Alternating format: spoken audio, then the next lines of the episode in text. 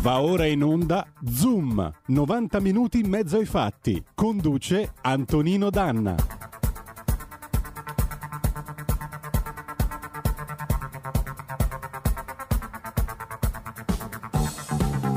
Da stasera, data da destinarsi, il Tribeca Bistrò resterà chiuso. Gli investimenti per riaprire in sicurezza, la sanificazione, la distribuzione di dispositivi di sicurezza per noi, per i nostri collaboratori e per i nostri clienti, il contingentamento dell'affluenza dei clienti e la relativa notevole perdita di fatturato per garantire la serenità dei nostri commensali e di noi stessi, non sono serviti a niente di fronte alla cecità d'un governo non capace di prevedere in otto mesi lo scenario che si sarebbe paventato e programmare come affrontarlo. Detto ciò, coprifuoco sia. Troviamo ingiusto ogni provvedimento che non distingua, che non prenda atto che c'è chi ha fatto lo sciacallo e chi no. A cosa è servito litigare con un cliente sì e un altro anche perché non si attenevano alle disposizioni? A cosa è servito educare, spiegare, rimproverare anche storici avventori con l'intenzione di comportarsi il più correttamente possibile? A cosa è servito rifiutare tavolate numerose? A cosa è servito installare le barriere di plexiglass? A cosa è servita la rigidità che ha preteso sempre il rispetto delle regole e in piedi nel deor no, e senza mascherina no, e in cinque a quel tavolo non ci potete stare, e allora ce ne andiamo? A cosa è servito stazionare sulla porta per intimare il rispetto delle regole? A cosa è servito pretendere responsabilità da tutti gli avventori, incassando ovviamente molti consensi ma anche molto fastidio, insofferenza, alzate di spalle, se oggi chiuderemo tutti presto, tutti, sia chi si è comportato con decoro, sia chi non l'ha fatto? A cosa è servito rinunciare a incassi, non arraffare quanto più si poteva, quando col senno di poi avremmo potuto e dovuto farlo, visto che oggi siamo tutti sulla stessa barca, irresponsabili e responsabili, sciacalli e virtuosi. Si doveva controllare meglio, premiare e punire.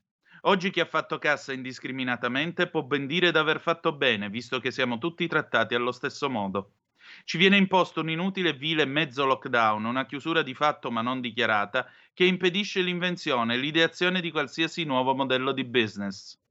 Speriamo almeno, ma dubitiamo fortemente, si ottengano i risultati sperati in termini di contenimento dei contagi.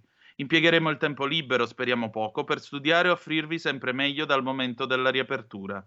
Nel frattempo abbracciamo tutti coloro che ci vogliono bene, ci hanno compreso e sostenuto e aspetteranno la nostra riapertura. Ci mancherete, speriamo di darvi aggiornamenti il prima possibile. Lo staff del Tribeca. Amiche e amici miei e non dell'avventura, buongiorno. Siete sulle magiche, magiche, magiche onde di RPL. Io sono Antonino Danna e quello che vi ho letto è uno sfogo da parte di Filippo Lascala del Tribeca Bistrò di Vibo Valencia. Io non ho il piacere di conoscere né Filippo e non ho frequentato il suo locale, però mi sembrava la più giusta e la più corretta rappresentazione di quello che tanti di voi, esercenti, ristoratori, titolari di locali pubblici, state passando. Noi continueremo a dare voce ai vostri sfoghi, noi continueremo a darvi spazio e microfono.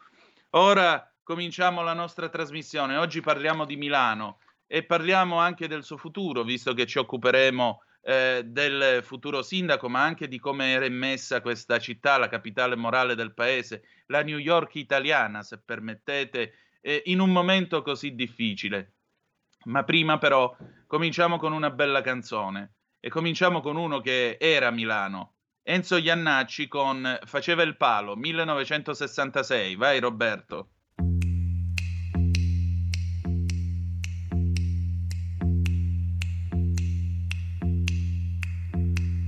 Faceva il palo nella banda dell'Ortega, ma era sguercio, non ci vedeva quasi più. Ed è stato così che li hanno presi senza fatica.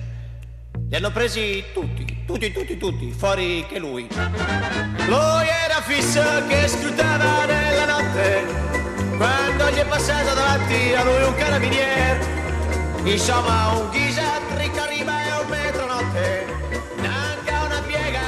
farà complice faceva il palo nella banda dell'ortiga faceva il palo perché l'era il suo mestiere così precisi come quei della mascherpa sono stati lì i suoi amici a vedere i carabinieri.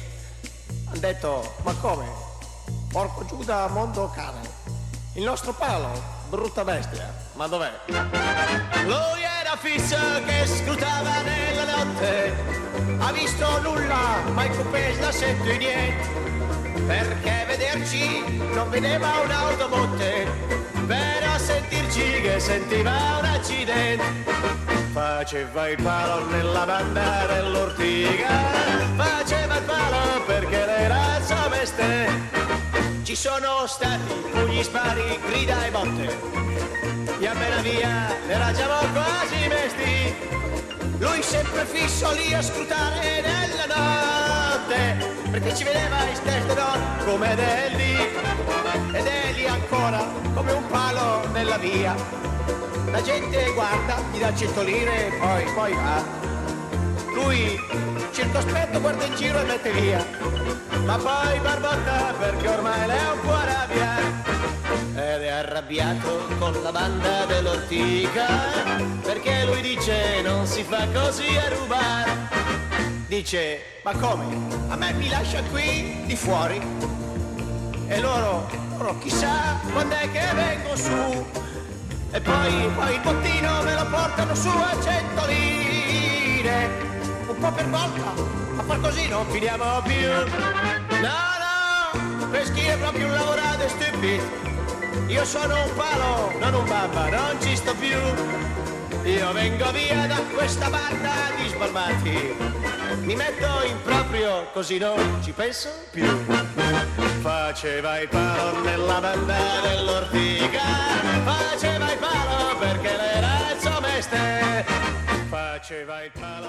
E rieccoci, siete sulle magiche, magiche, magiche onde di RPL, avete ascoltato eh, Iannacci con eh, Faceva il palo ed era il palo della banda dell'Ortica. Non gli è andata proprio bene a quel palo, però diciamo così è figlio di questa eh, bella Milano degli anni 60 in cui ancora la notte c'era la scighiera e Milano aveva un suo profumo tutto particolare. Voglio ringraziare l'amico Edoardo Reggè che eh, sabato, quando siamo andati a fare la puntata del garage dell'Alfista da Massimo Benetella a Padova, lungo la strada a un certo punto ha rievocato anche questo pezzo di Iannacci. Allora, prima di passare a parlare con eh, il collega, nonché amico Fabio Massa del futuro della città di Milano, eh, voglio innanzitutto aprire una parentesi su un altro argomento.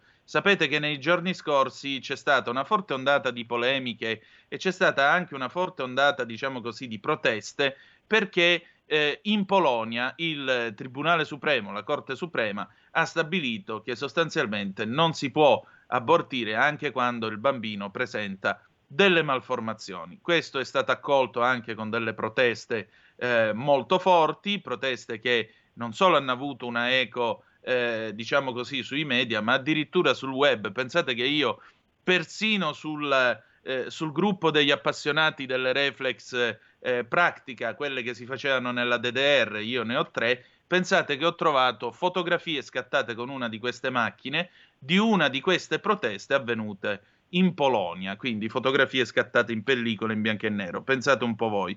E allora, per farci spiegare un pochettino come stanno le cose, abbiamo pensato di chiederlo a qualcuno che lo sa. E lo sa, primo perché è un giornalista, secondo perché è polacco.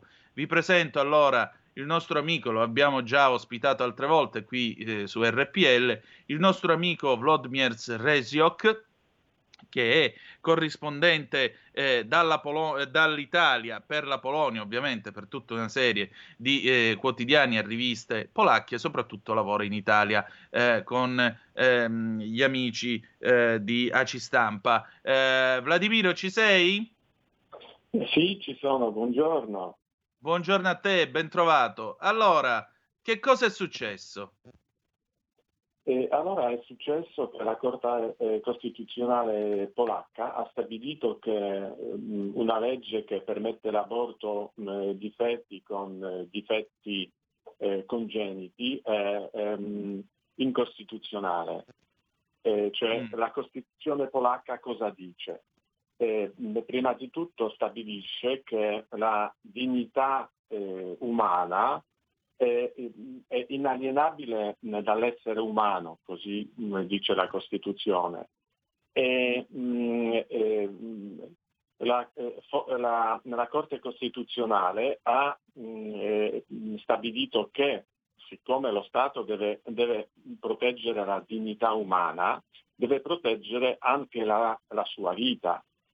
E mh, ogni essere umano ha il diritto alla tutela della, eh, della vita anche nel periodo prenatale.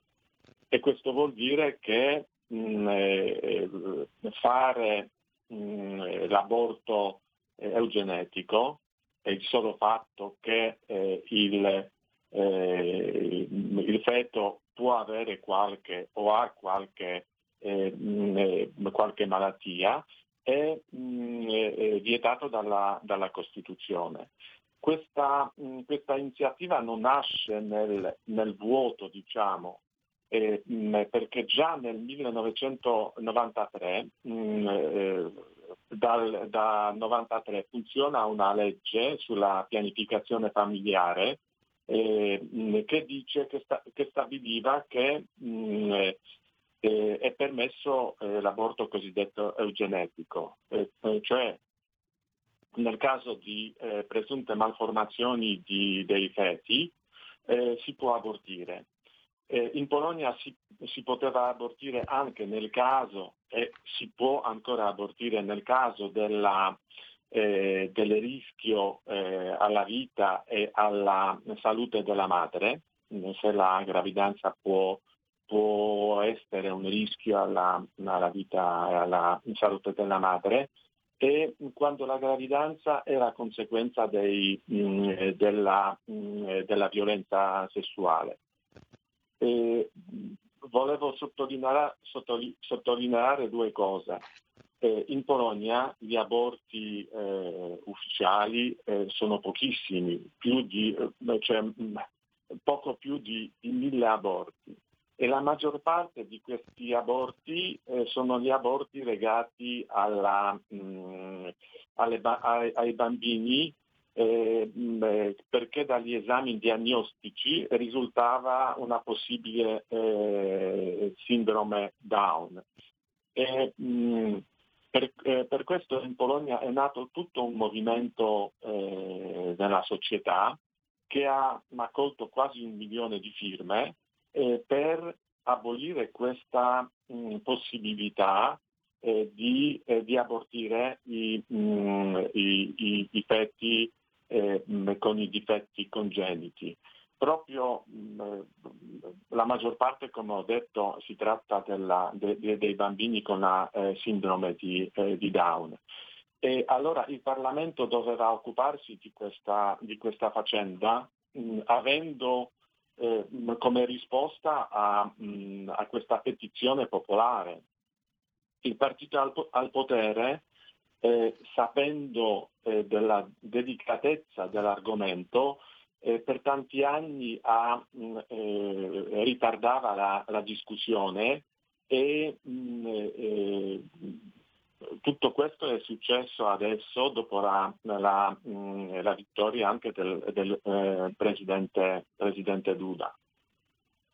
Ecco, ma eh, questo ha scatenato delle proteste molto forti in Polonia. Insomma, eh, la Polonia continua a essere una nazione cattolica, continua a essere eh, figlia dell'epoca di Giovanni Paolo II, anche questa testimonianza eroica della fede cattolica, o la Polonia piuttosto eh, pian piano si sta secolarizzando come ormai questa ondata ha preso quasi tutto il vecchio continente? Anche perché non sì. mi pare che eh, il papato attuale sia molto interessato alla Polonia. Eh, mh, allora, prima di tutto bisogna, mh, bisogna sottolineare la anche una certa spaccatura generazionale. E, mh, le persone che, che hanno vissuto eh, eh, più anni diciamo, delle nuove generazioni sanno che eh, l'aborto non è per niente una conquista della civiltà occidentale e, mh, e sanno che è stato introdotto dai comunisti era uno dei primi decreti di Stalin che già nel 1920 ha, mh, ha, chiesto l'abolizione di tutte le leggi che vietavano mh, aborti artificiali.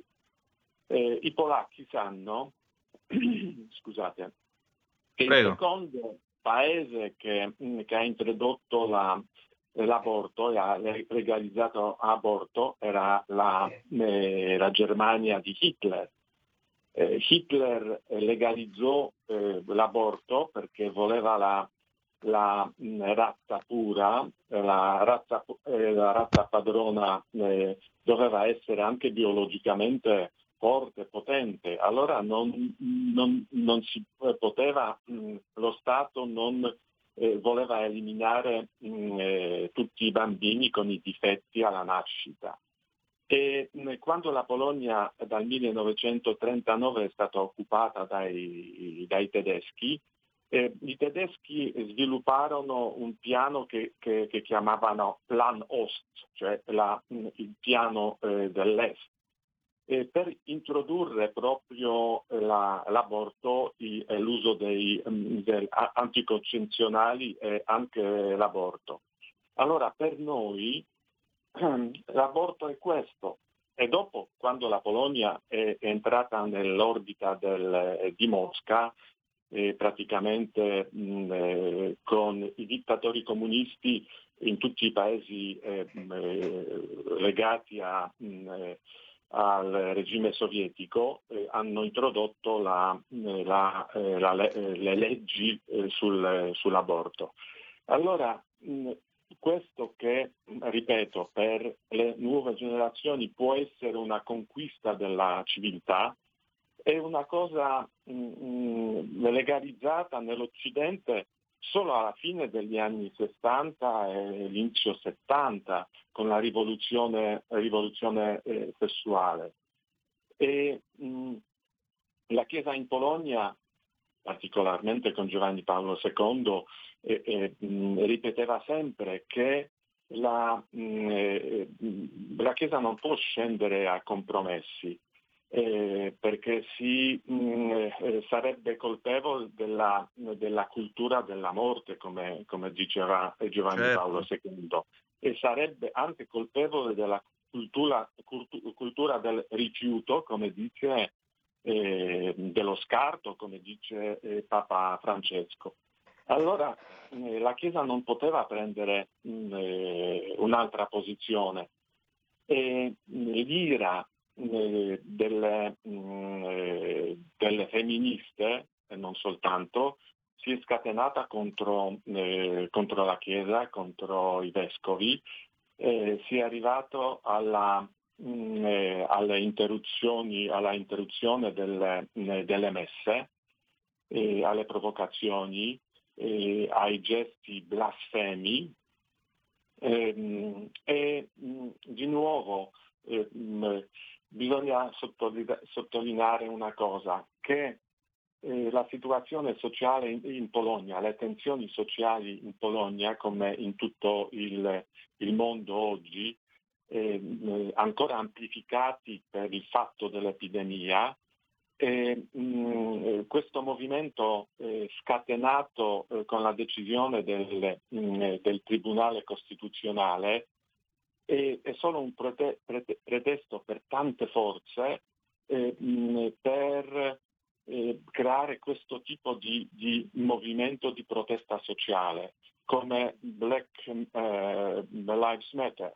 E certo. qui eh, si sono coalizzate prima di tutto eh, l'opposizione politica contro il partito eh, attuale al governo, e, mh, tutti i movimenti femministi eh, tutte le lobby eh, abortiste eh, che sappiamo che hanno la forza sulla, su scala mondiale. E dopo a questo movimento, ehm, eh, in questo movimento c'erano anche eh, tutti, tutte le organizzazioni LGBT che si sono anche in qualche, in qualche modo coalizzate con eh, con, questi gruppi. E allora abbiamo uno spettro molto largo delle, eh, delle forze sociali e politiche, ideologiche, eh, che mh, combattono la, lo status attuale della Polonia, cioè governata da, eh, eh, dalle forze eh, percepite come eh, nazionaliste prima di tutto, eh, antiliberali, e mh, che in questo, questa situazione di malcontento eh, si è arrivati a, mh, cioè la decisione della Corte era un, un, un motivo scatenante per, per tutte queste, queste, forze. Capisco. Senti Vladimiro, io ho ancora un 30 secondi, quindi ti pongo un'ultima domanda che esula un po' dalla nostra conversazione. La Polonia sta soffrendo molto la seconda ondata del Covid ci sono proteste pari a quelle che, hanno, che stanno facendo i nostri eh, ristoratori, albergatori e così via qua in Italia? Eh, no, questo tipo di, di per il momento eh, non ci sono eh, questo tipo di proteste perché il, in Polonia non c'era un vero mh, lockdown così forte come, come in Italia e, mh, c'erano le restrizioni, ma il paese continuava a, mh, a funzionare anche sul piano economico. Adesso mh, la situazione, anche a causa di, di, tutte queste proteste di massa, dei, dei raduni di, eh, di, massa, la situazione può peggiorare, può precipitare anche con, eh, con l'onda delle malattie stagionali. Cosa succederà nei, nelle prossime settimane, nei prossimi mesi è veramente è, è difficile da, da, prevedere, ma la situazione non può migliorare. Io sono certo. un po' pessimista. Speriamo bene, speriamo bene. Grazie a Vladimir Regiok di essere stato con noi oggi qui a Zoom e grazie del tuo tempo, Vladimiro. Grazie a te e grazie a tutti gli ascoltatori. Buona giornata. A te. E allora noi ci fermiamo adesso per una breve pausa, poi dopo direttamente dal 1979 potremo ascoltare Lucio Dalla che canta Milano. A proposito, buongiorno a Roberto Colombo, il nostro, il nostro nocchiero delle magiche, magiche, magiche onde di RPL. E adesso pausa. Il futuro appartiene a chi fa squadra. Le radio italiane si uniscono per giocare la partita da protagoniste. Nasce l'app Radio Player Italia. 140 stazioni in una sola rete. Scegli la tua preferita e ascolta il suono perfetto del digitale. Gratis, senza registrazione. Senza interruzioni. Compatibile con tutti i device. Le notizie, la compagnia. La musica scelta da chi la ama, la conosce e la vive. Scarica Radio Player Italia. Il futuro batte con la radio nel cuore. Anche RPL è disponibile su Radio Player Italia.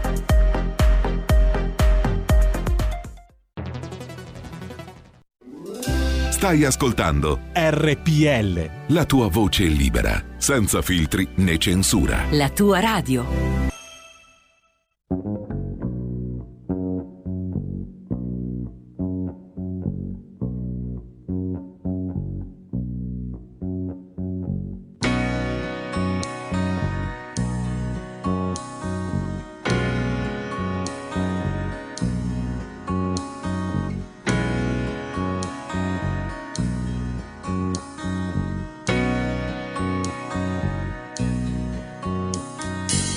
Vicino all'Europa, Milano che banche, che cambi, Milano gambe aperte, Milano che ride, si diverte. Milano a teatro, uno le da torero, Milano che quando piange, piange davvero. Milano carabinieri, polizia, che ti guardano severi, chiudi gli occhi e voli via. Milano a portata di mano, ti fa una domanda in tedesco e ti risponde in siciliano. Poi Milan e Benfica, Milano che fatica. Milano sempre pronta a Natale, quando passa piange ci rimane male. Milano sguardo maligno di Dio, zucchero e catrame. Mm, Milano ogni volta che mi tocca di venire, mi prendi allo stomaco, mi fai morire. Milano senza fortuna, mi porti con te, sottoterra o sulla luna. Milano 3 milioni, il respiro di un polmone solo, che come un uccello gli spari, lo manchi, riprende il volo. Milano lontana dal cielo, tra la vita e la morte, continua il tuo mistero. Uh.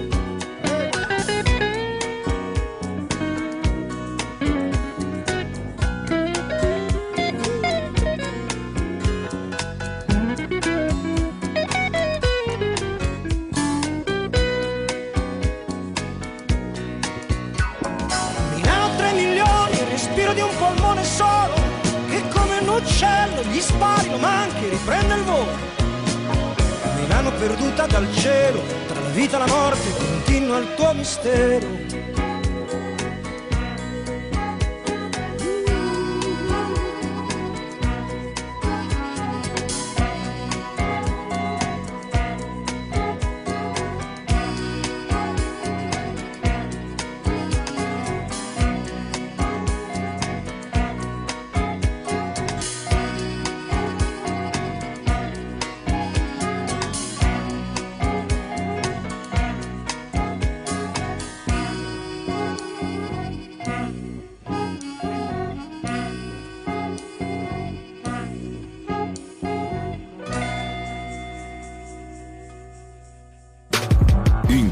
Ti promettono trasparenza, ma alla fine ti ritrovi sempre con il bollino rosso e non puoi dire quello che pensi. RPL, la tua radio. Non ha filtri né censure. Ascolta la gente e parla come la gente.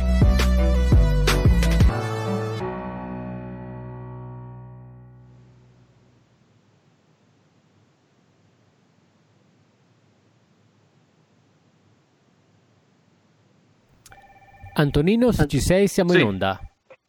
Benissimo, e allora rieccoci, siete di nuovo sulle magiche, magiche, magiche onde di RPL e eccoci qua con eh, il nostro ospite, gradito ospite di questa puntata. Avete ascoltato Lucio Dalla nel 1979 con la sua bellissima Milano, bella canzone dedicata alla capitale morale d'Italia, Milano, dove poni una domanda in tedesco e ti rispondono in siciliano. E allora ve lo vado a presentare subito. Abbiamo con noi Fabio Massa, 39 anni, lombardo di Rozzano, giornalista del Foglio, abituato a consumare le suole delle scarpe, ha lavorato per il giorno. Se è vero quello che ha detto Roberto Vecchioni affermando che Milano sia come Barbara Streisand, la brutta più bella del mondo, egli ne conosce la bellezza più segreta e raccolta, come quella di certe donne che ti entrano dentro, e ne conosce polso, pensieri, inquietudini.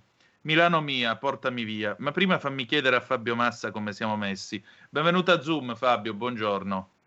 Ciao Tony, ciao, ciao a tutti. Ben trovato. Senti, allora cominciamo intanto dal Covid. Com'è la situazione in questa città? Soprattutto quanti danni e quali danni ha causato a livello economico? Allora, vorrei dirti che è vero che ne conosco le bellezze, ma avendo fatto anche la nera ne conosco pure le bruttezze di questa città, Esatto. ovviamente. Come in tutte le, come in tutte le, eh, ehm, le, co- le città grandi e complesse, questa è una città grande e complessa, ci sono miserie incredibili, ma anche incredibili risorse. Ora, il problema del Covid, il Covid ha causato danni economicamente molto rilevanti.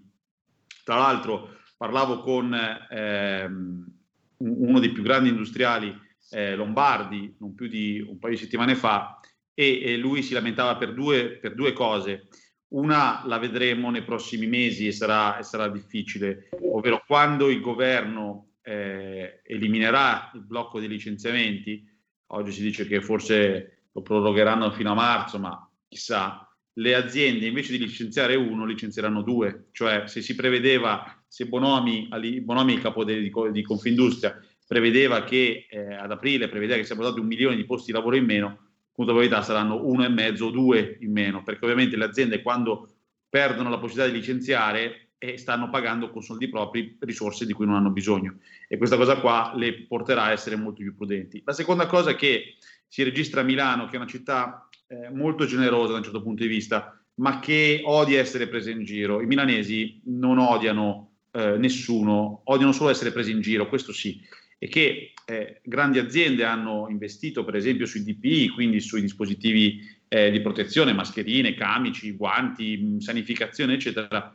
centinaia di migliaia di euro. Ora lo Stato aveva deciso di aiutare le varie realtà, dai bar fino alle grandi aziende, con il 50, sostegno del 50% delle spese sostenute fino a un massimo di 60.000 euro, ovvero a spendere, che ne so, 100.000 euro di mascherine e tutto il resto per i propri dipendenti, lo Stato ne avrebbe restituiti 50.000. Bene, io ho parlato con uno dei più grandi eh, eh, produttori di pezzi per il settore automotive mi ha detto che ha speso 250.000 euro, gliene sarebbe, sarebbero dunque aspettati 60.000, lo Stato gliene ha rimborsati 6, 6.000. Ora, capite che questa qua è una presa in giro, al di là dei soldi in sé per sé, comunque sono importanti, una presa in giro. Ora, se sommiamo questo alle restrizioni, eh, alle restrizioni, alla mancata cassa integrazione e poi la chiusura dei bar e ristoranti, capiamo che anche a Milano, che è una città civilissima, ve lo assicuro, eh, la rabbia è tanta.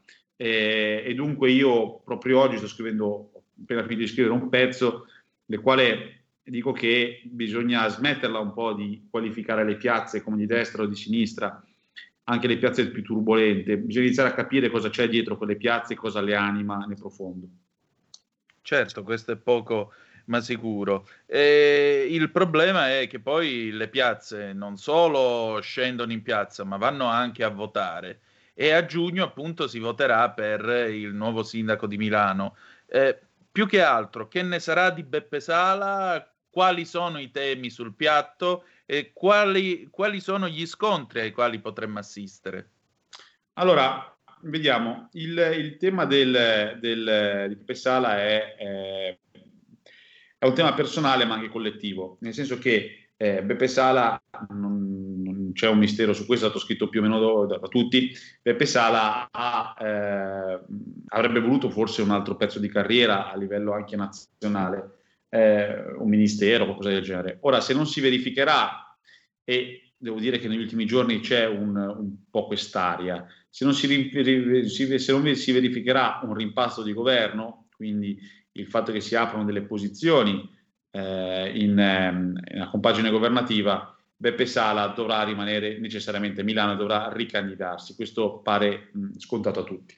Dopodiché è chiaro che Beppe Sala ha una conoscibilità e anche una propria proposizione rispetto ai cittadini che, eh, almeno dalle, dai sondaggi, è molto alta a livello di gradimento. È anche vero che non esiste ad oggi un, un, un candidato del centrodestra, quindi se anche eh, uno sale su un ring ed è da solo ha già vinto, quindi aspettiamo di vedere chi gli verrà opposto. Io penso che però rispetto a, a elezioni che si fossero consumate l'anno scorso eh, in primavera, quindi pre-Covid, dove avrei detto che era molto difficile che Beppe Sala non avrebbe rivinto e anche agevolmente le elezioni, il Covid rimescola tutto. Non so, io ho questa idea che dal Covid, e vale per tutti, adesso dirò una cosa che forse non farà piacere a qualcuno, però vale veramente per tutti, vale per Conte, vale per Fontana, vale per Sala, ma dico di più, vale anche per Zingaretti e per Salvini, cioè vale per tutti. Sui morti non si è mai costruito, cioè D'Annunzio diceva che con i morti non si fabbrica, ecco, non si può fabbricare niente con i morti, quindi ci sarà una tale ondata di rabbia che ogni cosa è aperta, ogni cosa è possibile. Poi magari sì, vincerà Salvini, non lo so, però è un, talmente eh, complicata la situazione che eh, diventa impossibile fare previsioni. L'unica cosa che mi spaventa, questo sì, che ci possano essere frange di eversione, perché l'eversione fa sì che non ci sia più né una destra né una sinistra, ma che ci sia una guerra contro lo Stato e poi una, sempre una guerra tra poveri. Certo, certo questo è poco, ma sicuro anche perché stiamo parlando comunque di una zona che è stata estremamente provata eh, dal, dal, Covid, è stata estremamente provata anche a livello eh, soprattutto a livello economico, a livello industriale. Poi non parliamo della zona del Bergamasco e così via. Del resto Milano è anche una spia di quello che può succedere in Lombardia e più in generale eh, nel settentrione d'Italia, in tutta la Valpadana, tutta questa zona eh, estremamente produttiva che in fondo è la locomotiva del paese. E però, mh, vedi, nel guardare a tutto questo, tu dici in altre condizioni sarebbe bastato a Sala salire sul ring per poter vincere, tu dici giustamente non si può costruire con i morti, ma allora come deve cambiare questa politica? Perché eh, nel momento in cui noi ci troviamo alla necessità sostanzialmente di partire da una tabula rasa di offerta politica e anche di programmi politici, ti spunta addirittura uno come Morgan che viene a essere rappresentato, eh, viene a essere indicato come un possibile candidato alla guida della città. Beh, allora, questo è situazionismo puro o ormai votiamo per chi è e per chiunque tanto? Beh, al di là delle minchiate, così mm. l'ho definita, questa qui di Morgan è una minchiata, eh, nel senso che uno che... Eh, eh, ha problemi eh, conclamati con, di vario tipo, tra cui l'ultimo è quello che praticamente gli hanno, gli hanno pignorato la casa e che non ha nessun tipo di appoggio politico, ma secondo voi davvero il centrodestra può candidare uno come Morgan? Dai, è, è come è una cosa, vabbè.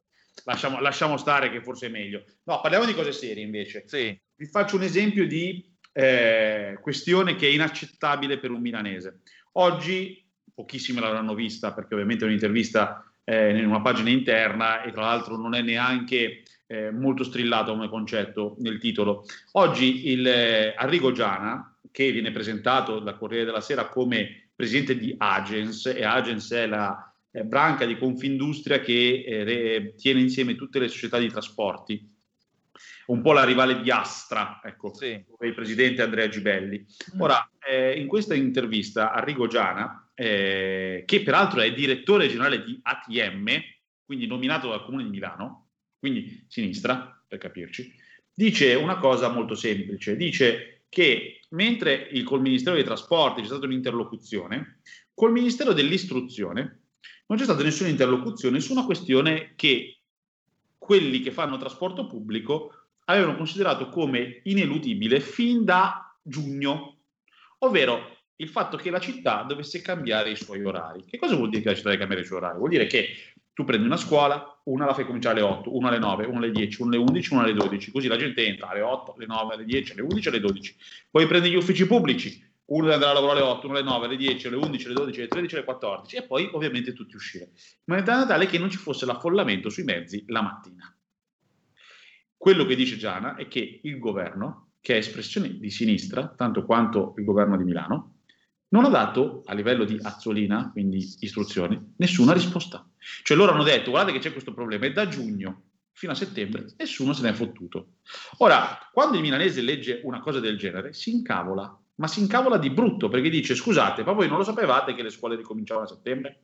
E se l'allarme non l'ha lanciato un pericoloso, un pericoloso fascio leghista, ma il presidente di una città pubblica nominata dal centro-sinistra, perché non l'avete ascoltato? La verità, la verità è che qua è impazzito tutto. Noi abbiamo virologi che vanno in televisione e dicono l'opposto di quello che poi vanno a dire nel CTS. Abbiamo il vice ministro Sileri, vice ministro della salute, che non è d'accordo col DPCM varato dal proprio governo. Cioè, l'unico medico, perché quello è l'unico medico, che fa parte della compagine governativa a livello ministeriale, perché il vice ministro della salute, l'unico medico che fa parte del Ministero della Salute, dice che il DPCM varato da Conte non è, non è giusto e che vuole andare a lavorare con Zangrillo. Cioè, capite a che punto siamo arrivati? Quando un milanese o un napoletano o un torinese legge queste cose, si incazza e ha ragione, perché io non so niente di virologia e non è che ascoltando la Capua o l'altra lì, la Gesmundo, imparerò qualcosa ma io so che ogni giorno devono venire in ufficio perché ci sono delle 10 persone che dipendono dal fatto che io lavori e gli possa pagare lo stipendio, i miei collaboratori. Ora, come faccio io? Questa è la mia preoccupazione di giorno in giorno. Poi ditemi che cosa devo fare. Il ristoratore, e ce ne sono nella mia zona, io sono nella zona del Lazzaretto, quindi proprio anche da certo. reminiscenze storiche, cioè dove vennero messi gli ammalati di peste nel 600 e, e, e tu sai benissimo com'è la storia, perché la storia dei promessi sposi era qua dove, dove sto io come ufficio. Ora, eh, qua c'è pieno di ristoranti, ristoranti che hanno speso un sacco di soldi per mettersi in sicurezza. Adesso gli dicono che dopo aver perso due mesi di lockdown devono perderne altri. Altri quanti? Tre, quattro? Perché questa è, è la stima. Ma questi come fanno? E i camerieri, perché non ce ne frega niente dei padroni, i camerieri come fanno? E i fornitori di questi come fanno? Cioè esiste un problema che è, uno si può anche sacrificare, ma laddove c'è una prospettiva, una chiarezza. Qua invece è un tutti contro tutti. Qua si va, sono andati ad attaccare l'ospedale in fiera, che è un ospedale pagato con soldi privati, di donazioni. Un, un ospedale in più. Non sarà stata la cosa più utile del mondo, non l'hanno fatto bene. Oh, non l'ha pagato nessuno e sta salvando della gente. Adesso ci sono dentro 20 persone. Cioè, e, questo, odio continuo e l'inchiesta e questo. Ci sono a Bergamo hanno aperto 1500 fascicoli contro i medici per gli ammalati di Covid. Ci sono avvocati che stanno facendo la propria carriera su questo. Ma di che cazzo parliamo? Condivido, condivido, condivido e condivido anche il fatto che molto probabilmente mh, ci sia stata da un lato prevenzione perché naturalmente certe cose non si potevano apprezzare della Lombardia che è brutta, sporca e cattiva perché non è governata da quelli giusti. Vedasi per esempio tutta la questione della sanità lombarda che è stata eh, indicata e sbeffeggiata come il male assoluto dopo che la gente per decenni è venuta a curarsi eh, e ha fatto il cosiddetto turismo sanitario proprio grazie all'efficienza della sanità lombarda. Tra l'altro vorrei ricordare a chi ci ascolta che negli ospedali lombardi adesso c'è anche chi arriva dalla Campania e viene a curarsi Vabbè. per il Covid. Quindi, dopo che diciamo è stato che... fatto questo veleno tra nord e sud, che francamente io credo non fosse necessario, forse è bene ricordare che certe cose esistono per dare un servizio a tutti. Io, io non vorrei tornare sul punto, ma no, perché quell'articolo l'hanno letto un milione di persone, perché i dati di accessi li vedo. Io sono l'autore di un articolo che aveva codesto titolo De Luca, uomo di merda, la Lombardia è migliore di te. Era un titolo molto forte, dentro c'erano dei concetti, ovviamente non era un insulto così gratuito, c'erano dei concetti, vi invito ad andarlo a rivedere, ma la definizione uomo di merda era ripresa da, eh, da un consigliere, tra l'altro del 5 Stelle, quindi neanche leghista o indipendentista del 5 Stelle, che eh, ha, ha chiamato così De Luca dopo che De Luca ha schernito i morti lombardi. Ora, è quello che stavo dicendo prima, però noi abbiamo una situazione per cui c'è un destra-sinistra e sinistra-destra. Le piazze sono o fasciste o antagoniste. Ieri sera dicevano, alcuni dicevano sono antagonisti di sinistra che spaccano le vetrine, altri ah, sono antagonisti di destra quelli che spaccano le vetrine, sono fascisti che spaccano le vetrine. C'è un Salvini contro Conte, Conte contro Salvini, tutti contro Fontana e poi si chiama quell'altro, De Luca che, che, attacca la Lombardia perché sono polentoni. Serra, ve lo ricordate Michele Serra che diceva che la responsabilità delle morti di Bergamo e Brescia è perché a Bergamo e Brescia si lavora, questo imbecille, che io non lo so perché lo chiamano ancora in giro, lo fanno scrivere. Eh, diceva che la, la, responsabilità della morte è perché noi lavoriamo, che è una colpa, lavorare è una colpa. Ora, voi capite che di fronte a queste cose anche uno che non ha una stilla, io non sono leghista per nulla, io divento, sono molto indipendentista, ma non sono leghista, dice, ma perché dovete insultarci? Ma perché non riusciamo a essere un unico paese? Ma perché dobbiamo farci del male in questa maniera? Questo è quello che, che dico da, da, un pezzo. Perché dobbiamo farci male in questa maniera? Perché un campano deve augurare a mia figlia, che mi è successo, che ha otto anni, di morire di Covid soffrendo solo perché io ho espresso una critica al suo governatore? Beh, non sono legittimato a, scri- a, scrivere che De Luca ha sbagliato a insultare i morti lombardi. Bene, hanno minacciato me, la mia famiglia, decine di messaggi. Voi non avete idea di cosa, di cosa succede, lo sfogatoio che è diventata questa Italia. E certo che ci sono problemi, lo capisco, è chiaro.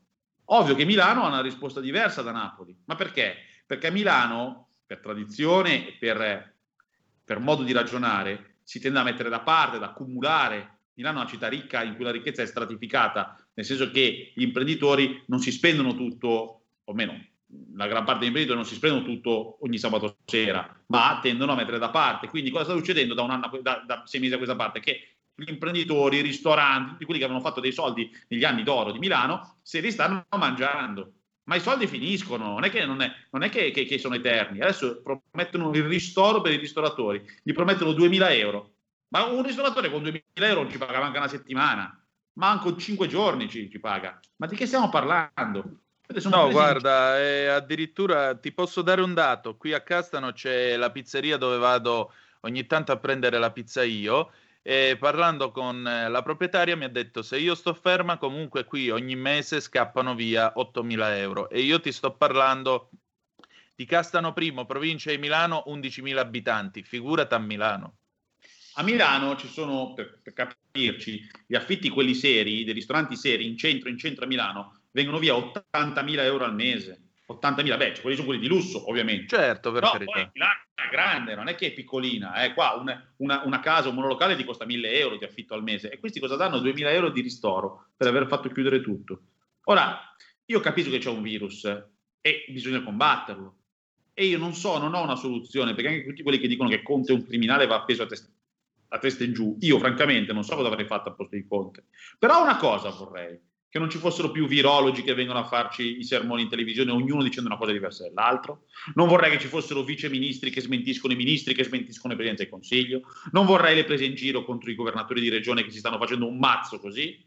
Questo è quello che vorrei io. Questo è quello che vorrei io. Non vorrei nord contro sud. Poi è chiaro che qui c'è una pandemia globale, non è che l'Italia, la solita Italietta. Qua un casino ovunque. Quindi Diciamo, è chiaro che ne capiamo le difficoltà, ma almeno non prendeteci in giro, non diteci che ci date i, i, rimborsi sui DPI quando poi alla fine arrivano 200 euro, perché la gente si incazza. Certo. Non prendeteci in giro, già stiamo soffrendo, già vediamo i nostri parenti che soffrono, già io ho i miei genitori, ma credo tu e, e, e tutti gli altri, avete, chi, chi, ce li ha ancora, ai genitori chiusi in casa che non li vediamo da mesi e non vedono i nipoti. Perché? Perché cercare di, di tutelarli. Ma, ma, che discorsi sono? L'ultima, l'ultima idiozia e se la sono presa con quelli che eh, cioè andavano in discoteca quest'estate. Perché io capisco, io francamente non l'avrei riaperta le discoteche, io. Ma se tu riapri le discoteche, cosa pensi? Che ballano a un metro e mezzo di distanza? Ma non ci sono mai andati in discoteca, questi imbecilli. Se tu riapri la discoteca, è chiaro che stanno attaccati. Che fanno i ragazzi in discoteca? Io ce l'ho ben presente cosa volevo fare in discoteca. Eh, pure io. L'idea, l'idea l'inverso di stare lontani. Ora, eh. se tu apri la discoteca, secondo te che cosa succede?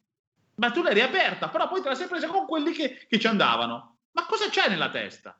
E balliamo col Walkman tipo il tempo delle mele, allora. No, io impazzisco, perché non è che siamo negli anni 20 in cui guardiamo la caviglia, capito? Sì, esatto. Questo è, il punto. Esattamente. Senti, eh, intanto dico ai nostri ascoltatori 0266203529 per chi volesse farsi sentire 0266203529.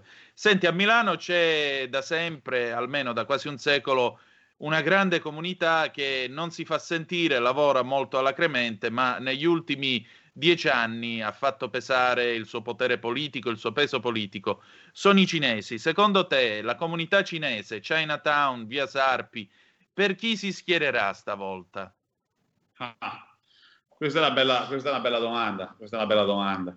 Io ricordo di una, di una manifestazione anni fa, è stata una decina di anni fa, quando volevano fare la, la, la, eh sì, anche più di dieci anni fa, volevano fare la ZTL, che poi hanno fatto via Paolo Sarpi, questa rivolta capeggiata tra l'altro da un monarchico, una cosa veramente situazionista, un monarchico che, che capeggia la rivolta di un, eh, di un eh, di, di, dei cinesi. Bah, io dubito francamente che si schiereranno i cinesi anche questa volta. Cioè, secondo te non andranno a votare? No, secondo me no. Mm. E perché? Ma perché fondamentalmente loro non vivono questo paese, almeno quelli di prima generazione, poi quelli di seconda generazione un po' di più, vivono questo paese come, come fossero un, un, come fosse un, un, organismo esterno, non so come dire. Certo. No. Cioè, diciamo, prima viene l'appartenenza all'identità culturale cinese, poi esatto. dopo sì, siamo anche italiani, capisco. Senti, ci sono due telefonate in coda, le passiamo subito. Pronto, chi è là? Sì, pronto, buongiorno, sono Alessandro da Bologna, buongiorno Antonino. Buongiorno, ben trovato Alessandro. Buongiorno, complimenti sempre per le trasmissioni molto interessanti. Allora, il, il, tuo ospite ha parlato tra le, le, le, varie cose del fatto che ci sono eh, persone che stanno facendo causa ai medici, ok? Mm E questo è un argomento che riguarda la legge Gelli, una legge del PD fatta passare prima del primo governo Conte che dà troppo spazio alla richiesta di risarcimenti eh, nei confronti dei medici. La seconda cosa, c'è un attacco dal mio punto di vista giudiziario alla democrazia, cioè pensare che un ministro degli interni venga messo sotto processo perché ha fatto quello che ha dichiarato che avrebbe fatto in campagna elettorale, che sia della Lega, che sia di un altro partito, non è quello importante, è proprio un attacco alla democrazia. E abbiamo una classe dirigente politica composta da tanti politici che appena vedono un avviso di garanzia se la fanno sotto, non riescono a ragionare e non riescono a mostrare la parte più capace della politica, invece si ritirano. L'ultima cosa, eh, domani mattina alle 11.30 in Piazza Maggiore siamo tutti in piazza con i ristoratori perché appunto protestiamo in maniera civile, in maniera pacifica, ma in maniera determinata. Io vi saluto e vi ascolto per radio. Bene, allora no, un momento, resti lì Alessandro per favore. Visto che lei domani alle 11.30 è in diretta e a Piazza Maggiore, lei ci chiama alle 11.30 e facciamo una breve diretta con lei. Sarà il nostro inviato in Piazza Maggiore, va bene? Niente, se n'è andato. Vabbè, ehm, eh, scusami Roberto, se sei riuscito a tenere il numero di questo ascoltatore, lo richiamiamo poi dopo la trasmissione. Seconda telefonata, pronto? Chi è là? Non c'è? Va bene, allora, eh, ok, allora ci fermiamo, facciamo un minuto di pausa, dopodiché vi facciamo ascoltare Roberto Vecchioni con Luce a San Siro nel, nell'originale del 1971 e torniamo con il nostro Fabio Massa, giornalista del Foglio e graditissimo ospite di questa puntata di Zoom. Vai Roberto.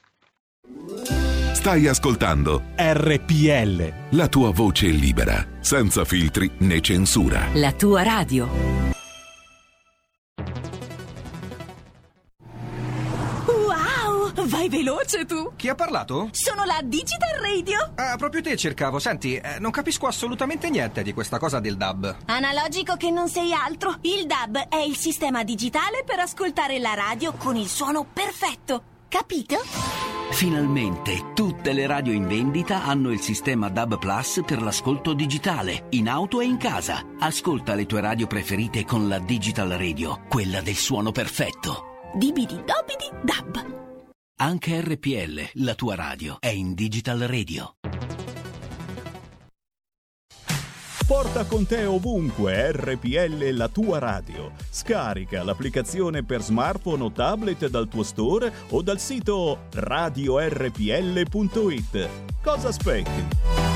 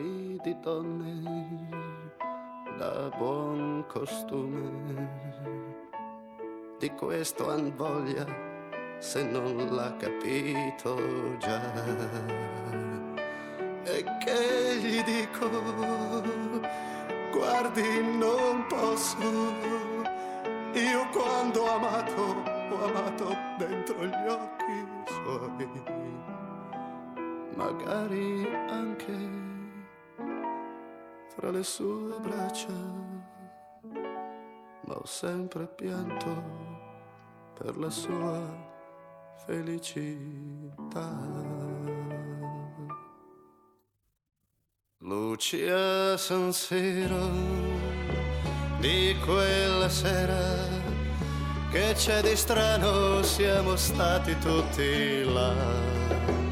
Ricordi il gioco dentro la nebbia tu ti nascondi e se ti trovo ti amo là. Ma stai barando tu stai gridando così non vale, è troppo facile così.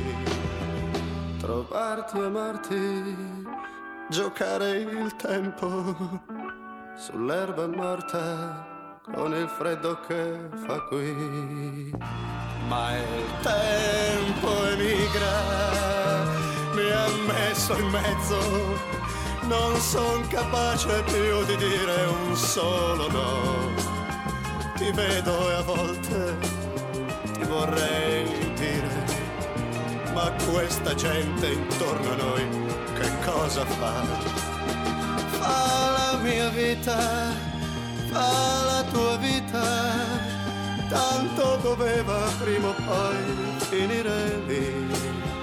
Ridevi e forse avevi un fiore, non ti ho capita, non mi hai capito mai.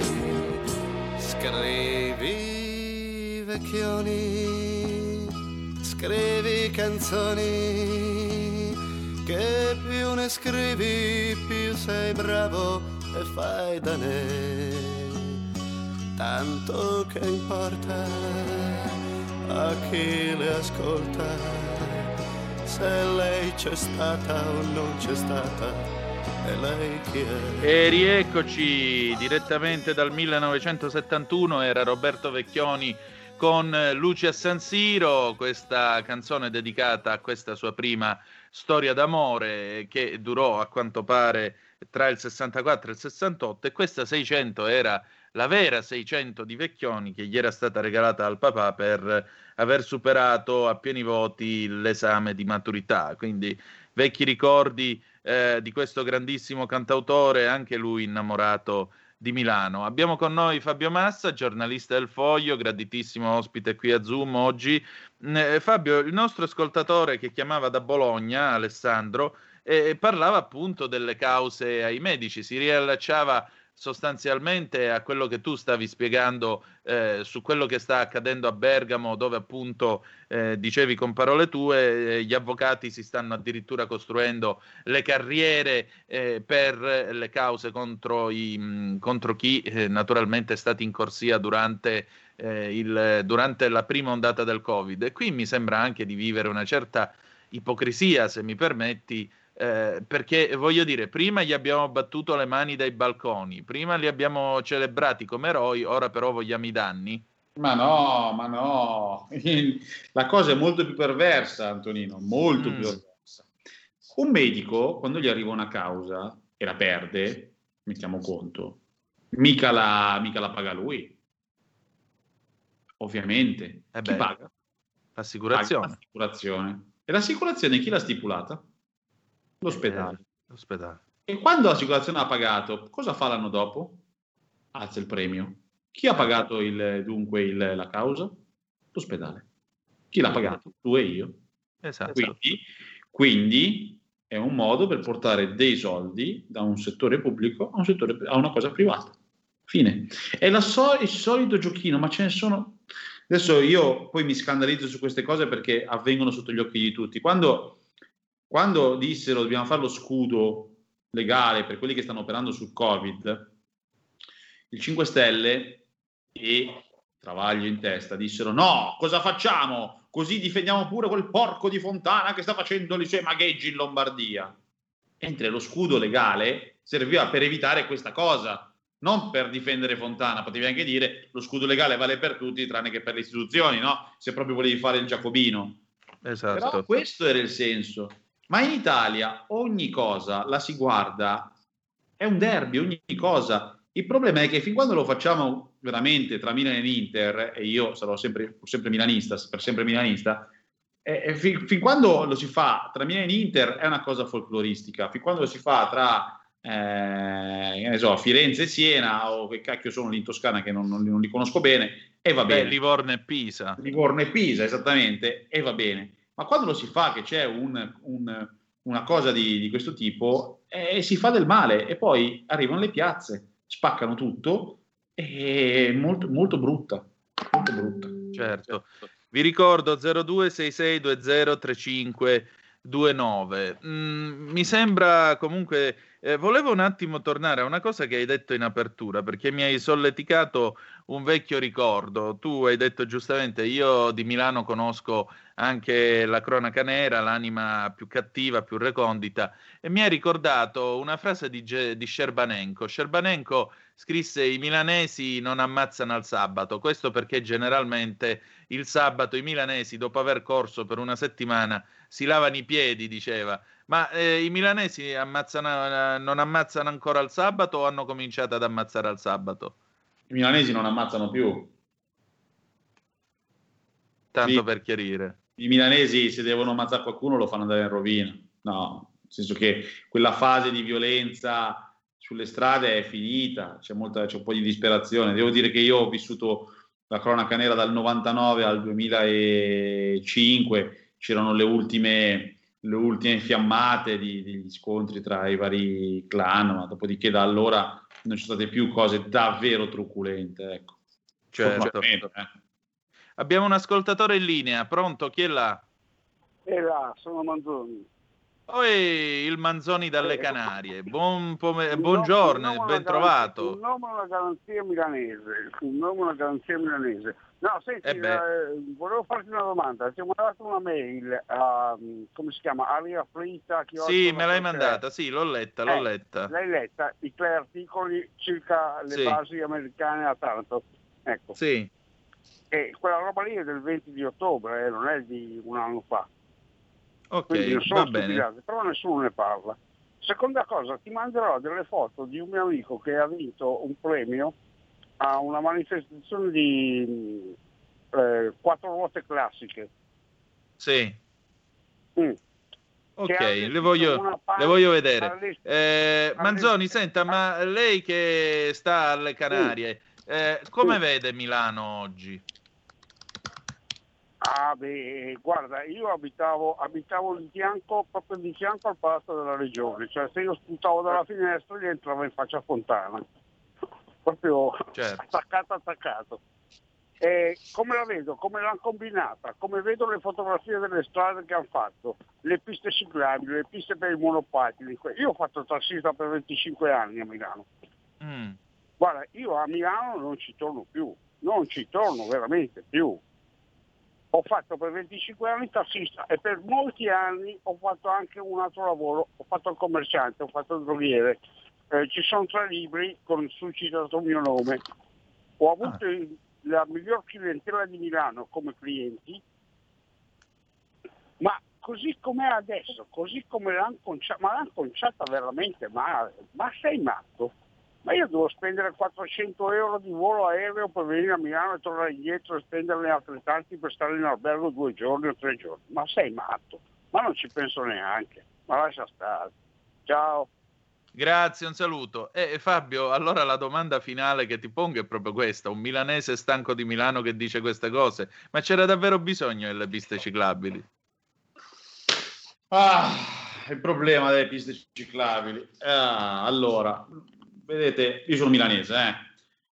il mio codice fiscale finisce per F205, quindi su questo... Milanese imbruttito doc. Milanese imbruttito doc. Eh, allora, parliamo delle piste ciclabili. Eh, io penso che è, ogni, ogni, politico si debba essere coerente. La prendo larga. Se Salvini dice che chiuderà i porti, poi non bisogna stupirsi, addirittura processarlo sul fatto che chiuderà i porti. È ovvio, eh, l'ha detto, l'ha detto prima. Quindi. Se Sala da un po' di anni dice che la sua svolta vuole essere green e che la mobilità deve essere alternativa all'auto, e poi non, non, è che ci si può eh, meravigliare sul fatto che si fanno le piste ciclabili. Certo. certo. Il tema è vero. Quanti sono d'accordo con questa cosa? Se le persone che sono d'accordo sono di più delle, persone che sono in disaccordo, la volta prossima, a giugno, vince Sala e andrà avanti a fare altre piste ciclabili. Se invece le persone sono in disaccordo, lo puniscono e votano qualcun altro che leverà un po' di quelle piste ciclabili o le normalizzerà o che cavolo ne so non è un, un mio problema, io vado in moto. Però eh, non si può pensare che uno prende butta là il proprio voto come hanno fatto i napoletani con De Luca, prendono, cacciano lì il voto e poi dopo, dopo una settimana vanno a protestare perché hanno De Luca. Perché se io scelgo una persona e poi me la tengo, mi devo prendere la responsabilità certo. di, averle, di averle elette. Il voto non è una delega, fai un po' quel cavolo che ti pare e poi ne riparliamo. Un voto è un impegno. Allora, io, per esempio, personalmente ho deciso da un po' di anni ormai di astenermi perché non mi sento di impegnarmi su nessuno. Quindi ho deciso di astenermi, non è un ritirarsi, proprio mi fate un po' schifo tutti, quindi facciamo che io non mi impegno in nessuno di voi.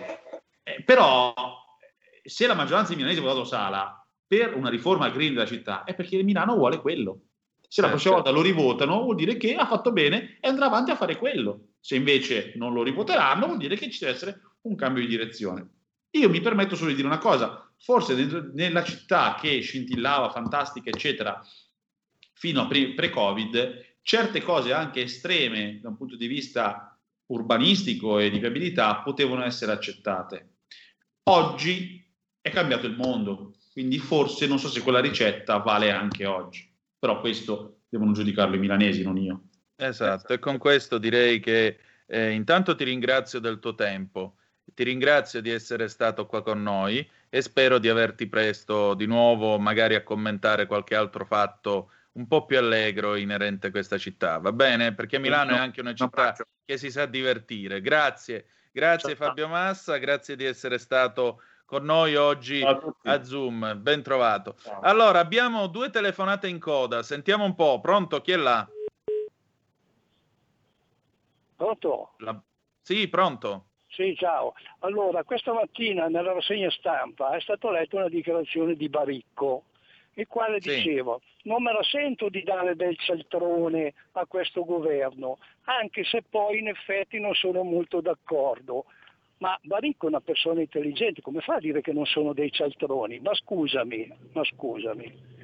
Io eh, ma so, sa, so... Eh, anche anche Maradona una volta sbagliò un passaggio, però il eh, Napoli vinse lo eh, stesso lo scudetto. Sì, Purtroppo, però, come vede, ogni Maradona, tanto qualcuno perde però, colpi. Però quando Maradona ha sbagliato un passaggio si è sentito un urlo di, uh, di meraviglia. Vabbè, esatto. Allora, ecco, allora ehm, ma questo governo ha avuto sei mesi per ovviare a certe manchevolezze e per fare dei programmi. Ma se i tamponi li avessero fatti, avessero organizzato di fare i tamponi sulle spiagge, oppure di fare i tamponi anche all'uscita delle discoteche, per, avrebbero in, indubbiamente eh, fatto qualcosa di buono, si sarebbero accorti molto prima che ci poteva essere una, una recrudescenza dell'epidemia, per cui mettere a posto gli ospedali, chiedere medici, infermieri, organizzarsi per bene, invece non è stato fatto niente, nel massimo silenzio. Più saltroneria di questa, scusami che cos'è? Vabbè che Barico è comunista, non può dirlo, ma certe volte bisogna anche confessare. Ti saluto. Certo, eh, ma lei dice giusto, facciamo, potevano fare i tamponi all'uscita delle discoteche alle 3 del mattino, che è il lavoro notturno e come tale giustamente è retribuito molto di più, quindi sarebbe stata una spesa superiore. Poi i bonus monopattino e il bonus monopattino a chi l'avrebbero dato? Eh, sono tutte priorità e sono scelte che, come vede, si devono fare per quanto riguarda la politica. Abbiamo la seconda telefonata in linea, pronto? Chi è là? Pronto, buongiorno, sono Edoardo, chiamo da Bergamo. Buongiorno vorrei Edoardo. Eh, vorrei decodificare ciò che ha detto il giornalista eh, sì. su parecchie cose. Uno, è emerso chiaramente, ma non è da dire che bisogna essere degli scienziati per capire questo, che si tratta di un governo di incompetenti, incapaci e non riescono assolutamente a sbrogliare la matassa. Due, eh, è saltata fuori una cosa poco simpatica, faccio la premessa che io sono un estimatore del Sud, che eh, vi è una grossa discrepanza tra Nord e Sud. Allora, non bisogna essere neanche qui degli scienziati per capire una cosa. Un elemento unificatore della penisola italiana è stato l'impero romano, nelle sue bellezze e bruttezze facciamo come i bambini dell'asilo, 476 cade l'impero romano e l'Italia viene unificata nel 1861 con un motto abbiamo fatto l'Italia e dobbiamo fare gli italiani. tutta questa stratificazione che esiste tra nord e sud ce la siamo portata dietro. Facciamo due calcolini e vediamo che evidentemente noi abbiamo mantenuto e maturato una certa mentalità, mentre la Magna Grecia ha sempre tenuto e mentalità, eh, mentalità non eh, uguale alla nostra. Allora di che cosa vogliamo parlare? Tre, mi dispiace che il giornalista che sia molto qualificato vada automaticamente a finire fuori dall'inferno tra gli ignavi, cioè non prendo posizione. Sto naturalmente a fare tutto questo. Eh, altra piccola osservazione che io ho fatto tante altre volte.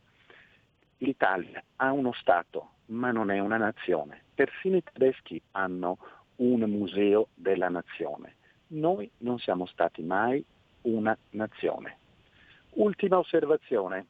Il gruppo Lega a Bergamo, in consiglio comunale, ha proposto un encomio ai medici, poiché erano tutti eroi. Allora, la sinistra che governa Bergamo con la persona che non voglio citare come sindaco, che cosa ha fatto? Ha bocciato tutto questo. Allora, eh, voi vedete che siamo pieni di contraddizioni e nell'epoca, uso una parola difficile che adesso naturalmente posso spiegare, fa, ca- fa naturalmente eh, una giustifica anche a quello che ha detto il giornalista, dell'equiloggio equivale a dire tu dici la tua, io dico la mia, senza nessun tipo di gerarchia, evidentemente giust- eh, arriviamo a una situazione di caos che è naturalmente questa. Grazie per avermi dato spazio e a presto. Prego, grazie. No, lei mette il dito nella piaga su alcune cose, perché eh, tra l'altro questa telefonata che arriva da Bergamo, io vorrei ricordare che buona parte dei mille erano bergamaschi, quindi sono quelli che hanno fatto, hanno materialmente contribuito a fare l'Italia. Eh, lei dice una cosa, sì, siamo, eh, siamo, non siamo una nazione, è vero, perché purtroppo eh, nel corso degli anni c'è stato un acuirsi delle distanze tra le due parti in causa del nostro, del nostro paese e molto spesso si è cercato di intervenire eh, e mi piange sangue nel dirlo purtroppo, si è cercato di intervenire nel meridione d'Italia eh, con tutta una serie di interventi a pioggia, con tutta una serie di iniziative che in alcuni casi erano apprezzabili, ma che purtroppo alla prova dei fatti, quando si passava dalla teoria alla pratica, eh, i risultati erano quantomeno disastrosi. Faccio un esempio banale eh, per chi mi ascolta. Eh, L'Alfa Romeo nel 1968 cominciò a costruire lo stabilimento Giovan, che oggi si chiama Giovan Battista Vico dell'Alfa Sud L'Alfa Sud è stata l'unica opera pubblica nella storia d'Italia, potete tranquillamente controllare, la cui realizzazione è costata il 10% in meno del preventivo.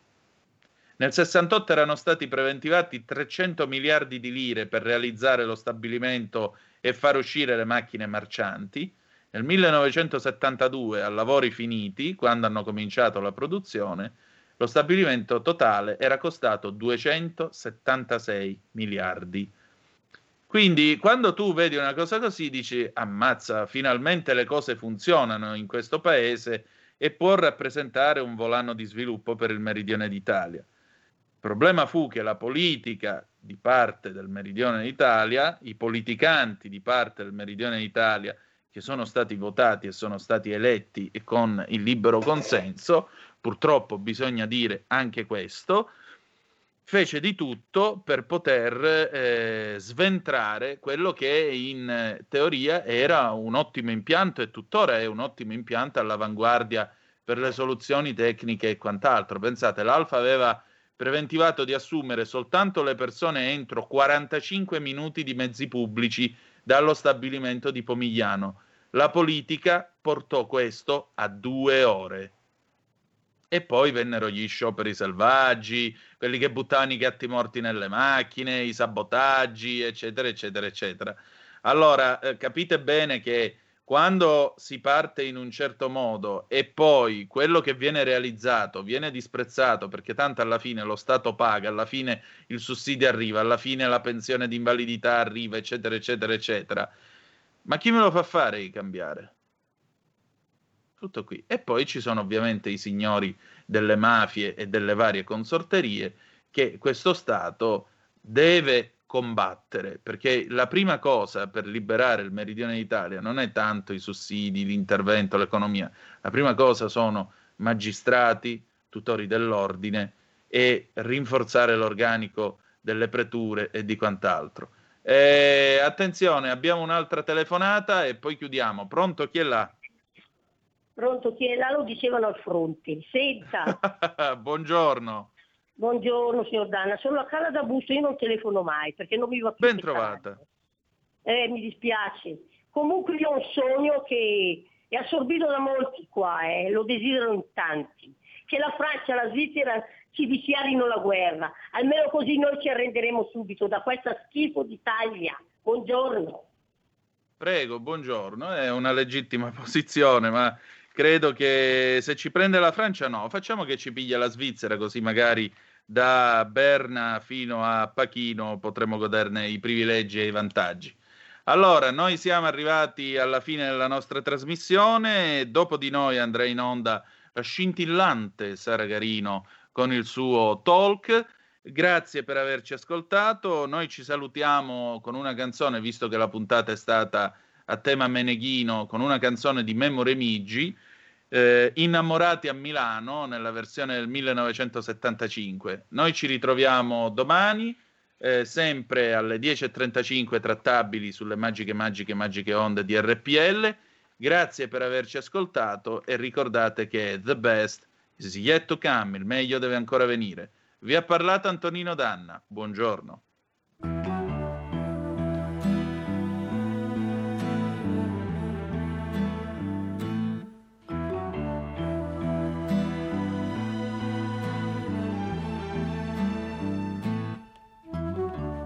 Sapessi com'è strano sentirsi innamorati a Milano.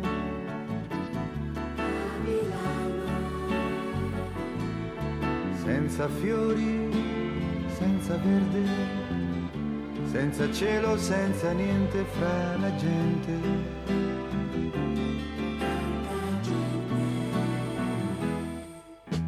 Sapessi com'è strano darsi appuntamenti a Milano.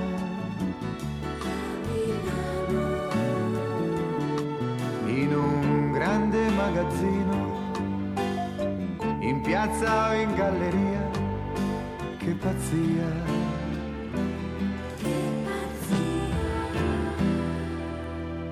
Eppure in questo posto incredibile, detto ti amo, io ti ho detto ti amo, ti amo.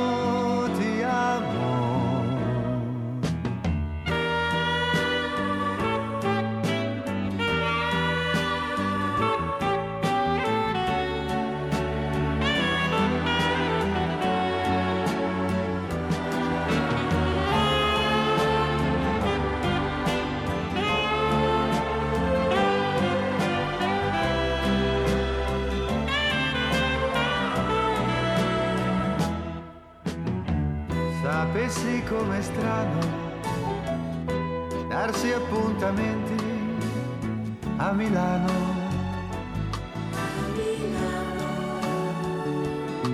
In un grande magazzino, in piazza o in galleria, che pazzia. Che pazzia. Eppure questo posto incredibile. Tu mi hai detto ti amo, io ti ho detto ti amo.